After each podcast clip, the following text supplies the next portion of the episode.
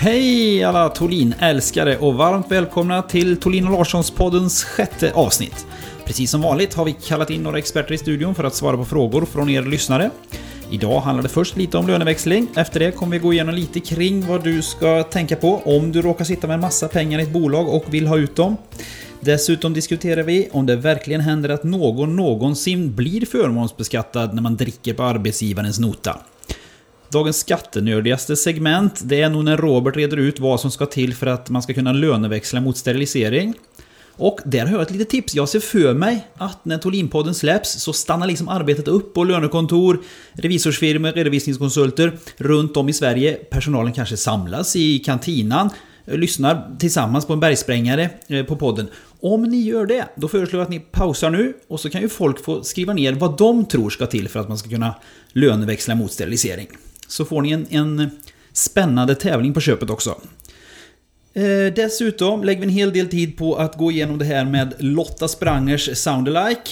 Har ni frågor och funderingar, mejla in till podcast.tolin.se med frågor och glada tillrop. Annars så kan vi också tipsa alla som vanligt om att gå in på tolin.se, anmäl eh, er och få ett kostnadsfritt eh, provabonnemang på ett av våra servicepaket. Så slipper ni hålla er till den här poddens oregelbundna utgivning för att få den här informationen. Utan då kan ni gå in och så kan ni surfa runt så mycket ni vill i våra webbpaket plus ringa våra experter och diskutera med dem. Det är bra grejer. Så, då kör vi igång dagens avsnitt. Först in i studion av våra experter idag är eh, vår populära kursledare och expert Lotta Sprangers. Hej Lotta! Hej! Du, dig har jag fått slita ut här för du håller på med bilder till eh, Stora lönedagen. Stämmer. Ja, ni ska ut på vägarna här i februari-mars. Mm. Det blir trevligt. Vi har ju över 2300 anmälda redan, så det blir folkfest runt om i landet. Eh, Och vad är det ni ska prata om på den dagen i år? Ja, där har vi ju en mängd olika frågor. Alla nyheter såklart. Blandar vi på förmiddagen skatteregler och regler inom arbetsrätten och det som berör lön. Eh, och på eftermiddagen så har vi två fördjupningspass. Det ena handlar om föräldraledighet och det andra handlar om... Intern representation. Det stämmer. Du, eh, vi har faktiskt fått en lyssnarfråga från vår eh, lyssnare i Malmö, Josefin Björklund. Det tackar vi för. Hon skriver så här. Hej. En anställd har löneväxlat en del av sin lön mot pension. Nu ska hen vara föräldraledig i ett antal månader. Då undrar hon, ska företaget fortsätta betala den delen av lönen till löneväxlingspensionen under föräldraledigheten och hur blir det med semesterveckorna för den anställde samt de andra anställda som löneväxlar? Ska pensionspremien betalas in under semestermånaden också? Och vad säger du om detta Lotta? Ja, när det handlar om löneväxling så beror det väldigt mycket på hur man har avtalat här. Och i vårt servicepaket skatt så har vi blanketter, sätter bland annat en väldigt bra checklista, den är väldigt praktisk inför att man ska starta med löneväxling i företaget. Vi har även där avtal om löneväxling, vilket ju kan vara fördelaktigt så att man vet hur man ska göra i olika situationer.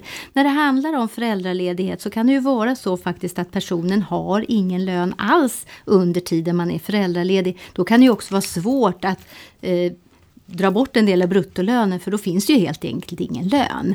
Men i stort kan man säga att löneväxling handlar om vad man har avtalat. Då Lotta har vi klarat av den frågan. Då är det dags för det jag tror att eh, de allra flesta av våra lyssnare har väntat på, nämligen upplösningen kanske av eh, Sound Alike-tävlingen vi hade med dig i ett tidigare avsnitt här. Det är nämligen så att både jag och en taxichaufför en gång tycker att eh, Lottas röst påminner om en kändis. Och Eh, vi satte ut den här tävlingen för er lyssnare att skicka in vilken känd person är det Lotta låter som? Och om man kommer med tillfredsställande svar, den första som gjorde det skulle få en tuff Tolin och Larsson-väska. Och nu har vi fått in eh, svar, eller alternativ i alla fall. Tre stycken. Det första är från eh, Josefin Björklund som ställer frågan här. Hon säger att hon tycker Lotta låter väldigt lik eh, språket i P1s gamla programledare Anna-Lena Ringarp. Då gör vi så här förstår ni, att vi börjar med att lyssna på Anna-Lena och sen lyssnar vi på Lotta och så kan man själv jämföra hur lika rösterna är. Så, så här låter Anna-Lena. Margit Kinander i Gävle säger att många säger i sådana fall när de menar i så fall. Och så här låter Lotta när hon läser motsvarande stycke. Margit Kinander i Gävle säger att många säger i sådana fall när den menar i så fall. Ja, Lotta, vad tycker du själv här om liknelsen med Anna-Lena Ringarp? Det var inte särskilt likt tycker jag. En helt annan språkmelodi skulle jag vilja säga. Verkligen. Hon, och dessutom tycker jag hon har ett litet stråk av göteborgska i sin dialekt som inte du har. Nej, en annan dialekt också faktiskt. Ja. Nej, så ingen väska till eh, Josefin. Tyvärr. Då har vi eh, alternativ nummer två i den här tävlingen. Inskickat av Gun Ottosson. Jag vet inte riktigt var Gun bor, men hon har hemsidan gunsyrostickar.blogspot.com för den som är intresserad av handarbete. Hur som helst, eh, Gun skriver Hej, jag tycker att Lottas röst liknar före detta vice statsministern Maud Olofssons. Okej, vi lyssnar. Så här låter Maud. Sverige tar ledningen för att ställa om både Sverige och övriga världen i klimatriktig riktning. Och så här låter Lotta. Sverige tar ledningen för att ställa om både Sverige och övriga världen i klimatriktig riktning. Ja, vad tycker du om liknelsen med Maud här Lotta? Ja, här var det framförallt dialekten, en helt annan dialekt. Hon pratar väl ändå norrländska? Ja, det var inte, det, det som inte, det var nästan så du blev lite chikanerad här av att bli jämförd med Maud Olofsson, för det har ju hänt att en kursdeltagare har sett likheter. Ja, men då var det utseendet. Men det håller jag inte heller med om tyvärr. Nej, inte jag heller. Men det kanske var Gun som var på, eh, på kursen. Kan och hända. fått en hänga på detta. Vi vet inte. Då kör vi det sista alternativet, mitt alternativ. SVTs tidigare VD Eva Hamilton. Hon låter så här. Mina chefer var väldigt tydliga farbröder. Och Lotta låter så här. Mina chefer var väldigt tydliga farbröder. Mm, Lotta, vad säger du? Det var ju dialekten var ju mera träffande i alla fall. Ja, den är mer lik, men här är ju tonläget är ju ändå helt annorlunda. Ja, dels så, så har ju hon ett kort i där i Minna. Där du kör Mina. Och sen så har ju Eva ett lite mer passive aggressive tonläge skulle jag säga när hon berättar om sina gamla chefer. Det kan mycket väl vara så. Ja, ja. Nej, men så är det. Så att eh, det blir ingen väska till, eh, till mig heller där. Ingen vinnare där. Nej, vi fortsätter att be folk skicka in till podcast.tolin.se om ni hittar Vem är Lotta Soundalike? Varken jag, taxichaffisen den här gången i bilen, eller någon annan av våra eh, 700 lyssnare har ju listat ut detta. Så att det finns fortfarande möjlighet att vinna en tuff Tolin och Larsson-väska. I brist på eh, fler frågor från eh, eventuella lyssnare så gick jag själv i, omkring i jul och nyårshelgen här och trålade diverse julaftonar, eh, nyårsfiranden och glöggfester efter frågor från, eh, från folk på teman. Och jag har fått in några frågor. Eh, de ska jag ställa till vår expert Robert Selvåg som har kommit in i studion i vanlig ordning. Välkommen Robert! Tackar, tackar. Jag har en vän som eh, vi kan kalla honom för CJ. Han eh, kan möjligtvis eh, om ett litet tag sitta med ett bolag med mycket pengar i. Vi säger 5 miljoner kronor. Då undrar han, hur ska jag göra för att få ut de här pengarna? Han själv har ärvt detta och han driver ingen verksamhet eh, i bolaget, så han har bara intresse av att få ut pengarna så smidigt som möjligt. Hur gör man då, undrar han. Ja, det enklaste skulle jag säga det är den traditionella karenslösningen. Att man lägger bolaget i, i karens. För jag antar att han eller någon närstående har varit verksam i bolaget i eh, betydande omfattning. Det är väl förmodligen så att de här pengarna inte har eh, uppstått av sig själva. Eh, så han och, och eventuella närstående som har jobbat i bolaget slutar upp med det. Bolaget blir passivt och när det har då legat i karens som man säger i fem år då kan man eh, tömma bolaget på pengar och likvidera det och skatten blir då 25 procent. Det är förmodligen det mest eh, vettiga alternativet när det rör sig om, jag höll på att säga, så lite pengar som, som eh, 5 miljoner.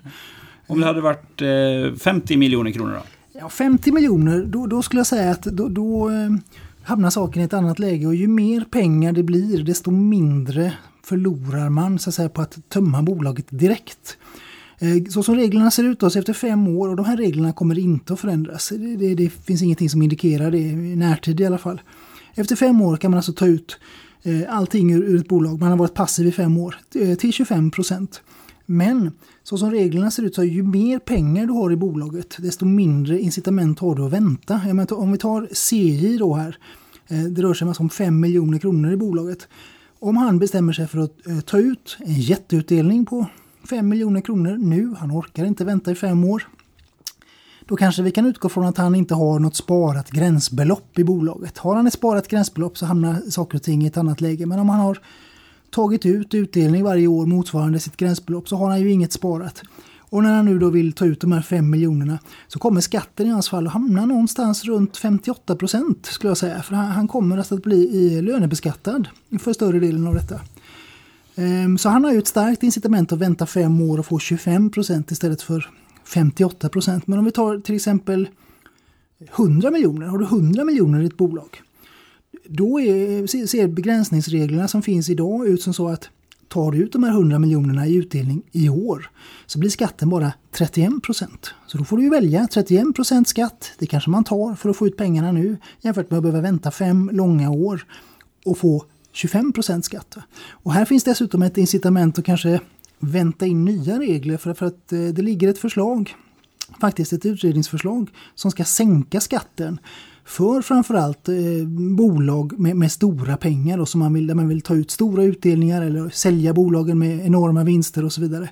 Och om det förslaget går igenom så blir effekten av att plocka ut en, en jätteutdelning på 100 miljoner och sen lägga ner bolaget 27 procent skatt. Jag menar, då närmar vi oss de här 25 procenten som det blir efter fem år. Jag, menar, jag skulle ju hellre ta 100 miljoner idag till 27 procent skatt än att behöva vänta och leva på blodpudding i fem år för att få ut 100 miljoner till 25 procent skatt. Så att eh, ju mer man har ehm, desto mindre incitament har man att vänta. Men i hans fall då 5 miljoner Ta det lugnt, låt bolaget ligga i karens i fem år så, så får du ner skatten till 25 procent. Mer än en halvering skulle jag säga då. Eh, har man följdfrågor på detta så uppmanar vi ju folk att teckna ett eh, gratis eh, kostnadsfritt Tolin Larsson abonnemang på skatteslingan där i, under en månad. Eller så är man kund och då ringer man bara upp och, och frågar efter Robert så kan han fördjupa i mer var eventuella brytpunkter på går. För Precis. att det ska vara vettigt att göra. Två. Eh, nästa fråga. Det är samma man faktiskt som undrar. Han har mycket luriga frågor här. Tjänar man på att ta ut sin pension vid en högre ålder var hans generella fråga. Han tänker så här, jag har ett bolag, jag driver det fram till jag är 65 år. Är det nog smart på något sätt av mig att istället för att ta ut pension, att jag fortsätter betala ut lön till mig själv fast jag faktiskt inte jobbar och kanske kan betala ut lön till min fru också. Fast inte hon gör något eh, vettigt i företaget. Måste man liksom göra någon motprestation för att kunna ta ut lön? Det är väl en delfråga här. Och är detta smart i förhållande till att betala ut pengarna som annat än lön? Ja, man kan väl egentligen dela upp frågan i, i två delar. Är, är, det smart att eh, vänta med att ta ut pension? Och det är det absolut. Det, det, är få saker som är så lönsamma som att vänta med att ta ut pension skulle jag säga. Ehm, framförallt om man dessutom jobbar. Nu skulle ju inte han göra det utan han skulle ju bara skjuta upp pensionsuttaget då. Även det är jättebra för att eh, det är ett väldigt kostnadseffektivt sparande. Den eh, avkastningsskatten som, som eh, försäkringsbolagen eller pensionsbolagen betalar är väldigt låg. Det är förräntas. Eh, det här kapitalet får man ju hoppas då till, till en, en, en låg skatt då. Och eh, ju längre han väntar desto lägre delningstal används. Det betyder då att man tittar på hans förväntade återstående livslängd och så vidare. Han får alltså mer i pension ju längre han väntar med att ta ut den.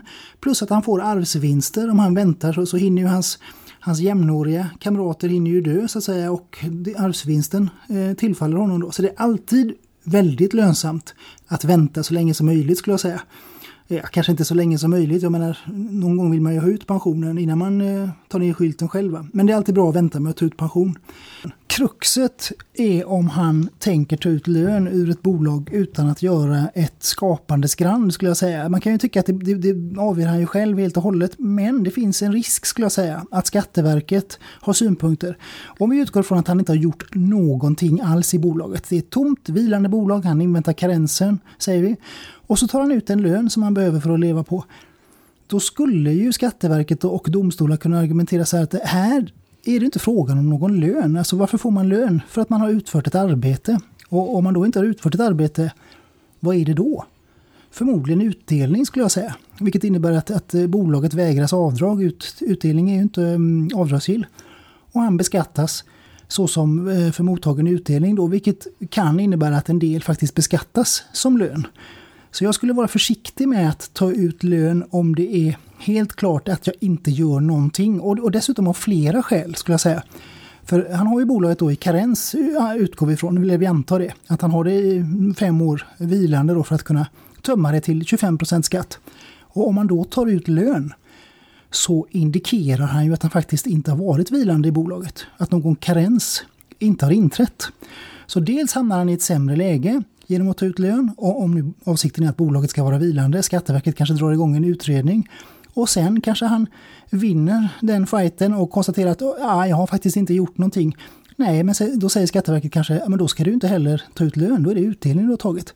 Så jag skulle rekommendera att man är försiktig med att enkelt uttryckt ta ut lön om man inte har gjort någonting alls. Har han gjort någonting i bolaget, och det behöver inte vara jättemycket, men någonting har hänt, alltså det är någon form av verksamhet och han tar betalt för det.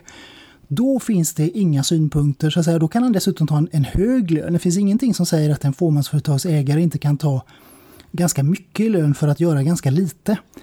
När det gäller honom själv.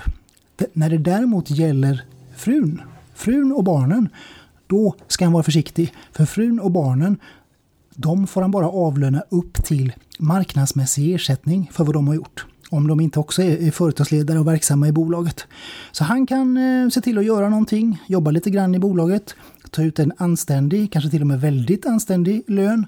Men om man ska ge frun lön så får han bara ge henne vad som har varit marknadsmässig ersättning för det jobb hon faktiskt har gjort. Om man ger henne mer så kommer den lönen att beskattas på honom. Så det är ingen bra idé att betala ut lön till frun där. Nej, okej. Okay. Ja, det är mycket att hålla reda på. Men eh, jobbar man på lite så är det lika bra att skjuta på pensionen, är vår konklusion. Eh, är det så att man ska ha företaget vilande i karens, då är det lika bra att strunta i att ta ut någon lön då, för då kan Skatteverket komma. Precis. Nästa fråga. En annan eh, eh, vän till mig här som precis har fått sitt eh, fjärde barn och han undrar helt enkelt kan man löneväxla till sterilisering? Ja, det var en rätt rolig fråga faktiskt som, som ger tillfälle att grotta ner sig i, i eh, skattereglerna. Eh, jag skulle spontant säga nej, det kan man inte. Men i vissa fall kan man göra det. Va? Det där hänger ihop med att, att eh, Skatteverket har, har på något sätt försökt definiera begreppet hälso och sjukvård. Då inom eh, förmånsbeskattningen. Grundgrejen är att man vill ju slippa bli förmånsbeskattad för det här. Man tar då en, en eh, privat finansierad sjukvård, eh, bolaget betalar, man finansierar med löneväxling och så slipper man skatta för någon förmån. Men vad är sjukvård? Är sterilisering sjukvård? Nej, säger Skatteverket. Om man kopplar det till, till eh, hälso och sjukvårdslagen där man definierar sjukvård som, som att eh, åtgärder då, för att medicinskt förebygga, utreda och behandla sjukdomar och skador. Och eh, att man skjuter skarpt, det, är ju liksom ingen sjukdom eller skada, det är väl snarare ett normaltillstånd då. Så att om man nu ska hårdra det lite så skulle jag kunna tänka mig att man skulle kunna argumentera för att man skulle kunna löneväxla mot, mot sterilisering då. Om man har någon form av genetiskt överförbar sjukdom så att, som man vill undvika då att ens avkomma får. Eh, det, det skulle kunna ses som att förebygga sjukdom eller skador. Så till exempel om man är blödarsjuk eller har någon annan genetisk sjukdom, då skulle man möjligen kunna göra det. Annars inte. Det, det blir nog mitt svar. Bra, då fick vi rätt ut den frågan också. Sista jag tänkte på var, eh, för er som lyssnar på vår julspecial där, så hade vi ju, där, så, så var det i alla fall upp en fråga kring eh, detta med att dricka alkohol på, på arbetsgivarens nota. Vid tidigare arbetsplatser så har jag ju eh, gjort och varit med om detta, det är säkert alla varit, att det ligger bara ett kort i baren och så, så det var snack om att man förmånsbeskattas för detta. Så händer det verkligen att någon blir förmånsbeskattad för att ha tagit en extra gin och tonic där på, på, på kvällen? I praktiken så gör det väl inte det det skulle jag säga. Och, och, det hänger ihop med flera saker. dels är det ju oftast då när det hamnar ett kort i baren så är det ju oftast frågan om en personalfest. Och det är ju intern representation och den är då skattefri eh, för de som deltar, även om kostnaderna kanske inte är avdragsgilla för arbetsgivaren. Så man behöver inte riskera det om det är en personalfest. Och frågan är hur många personalfester kan man ha på ett år?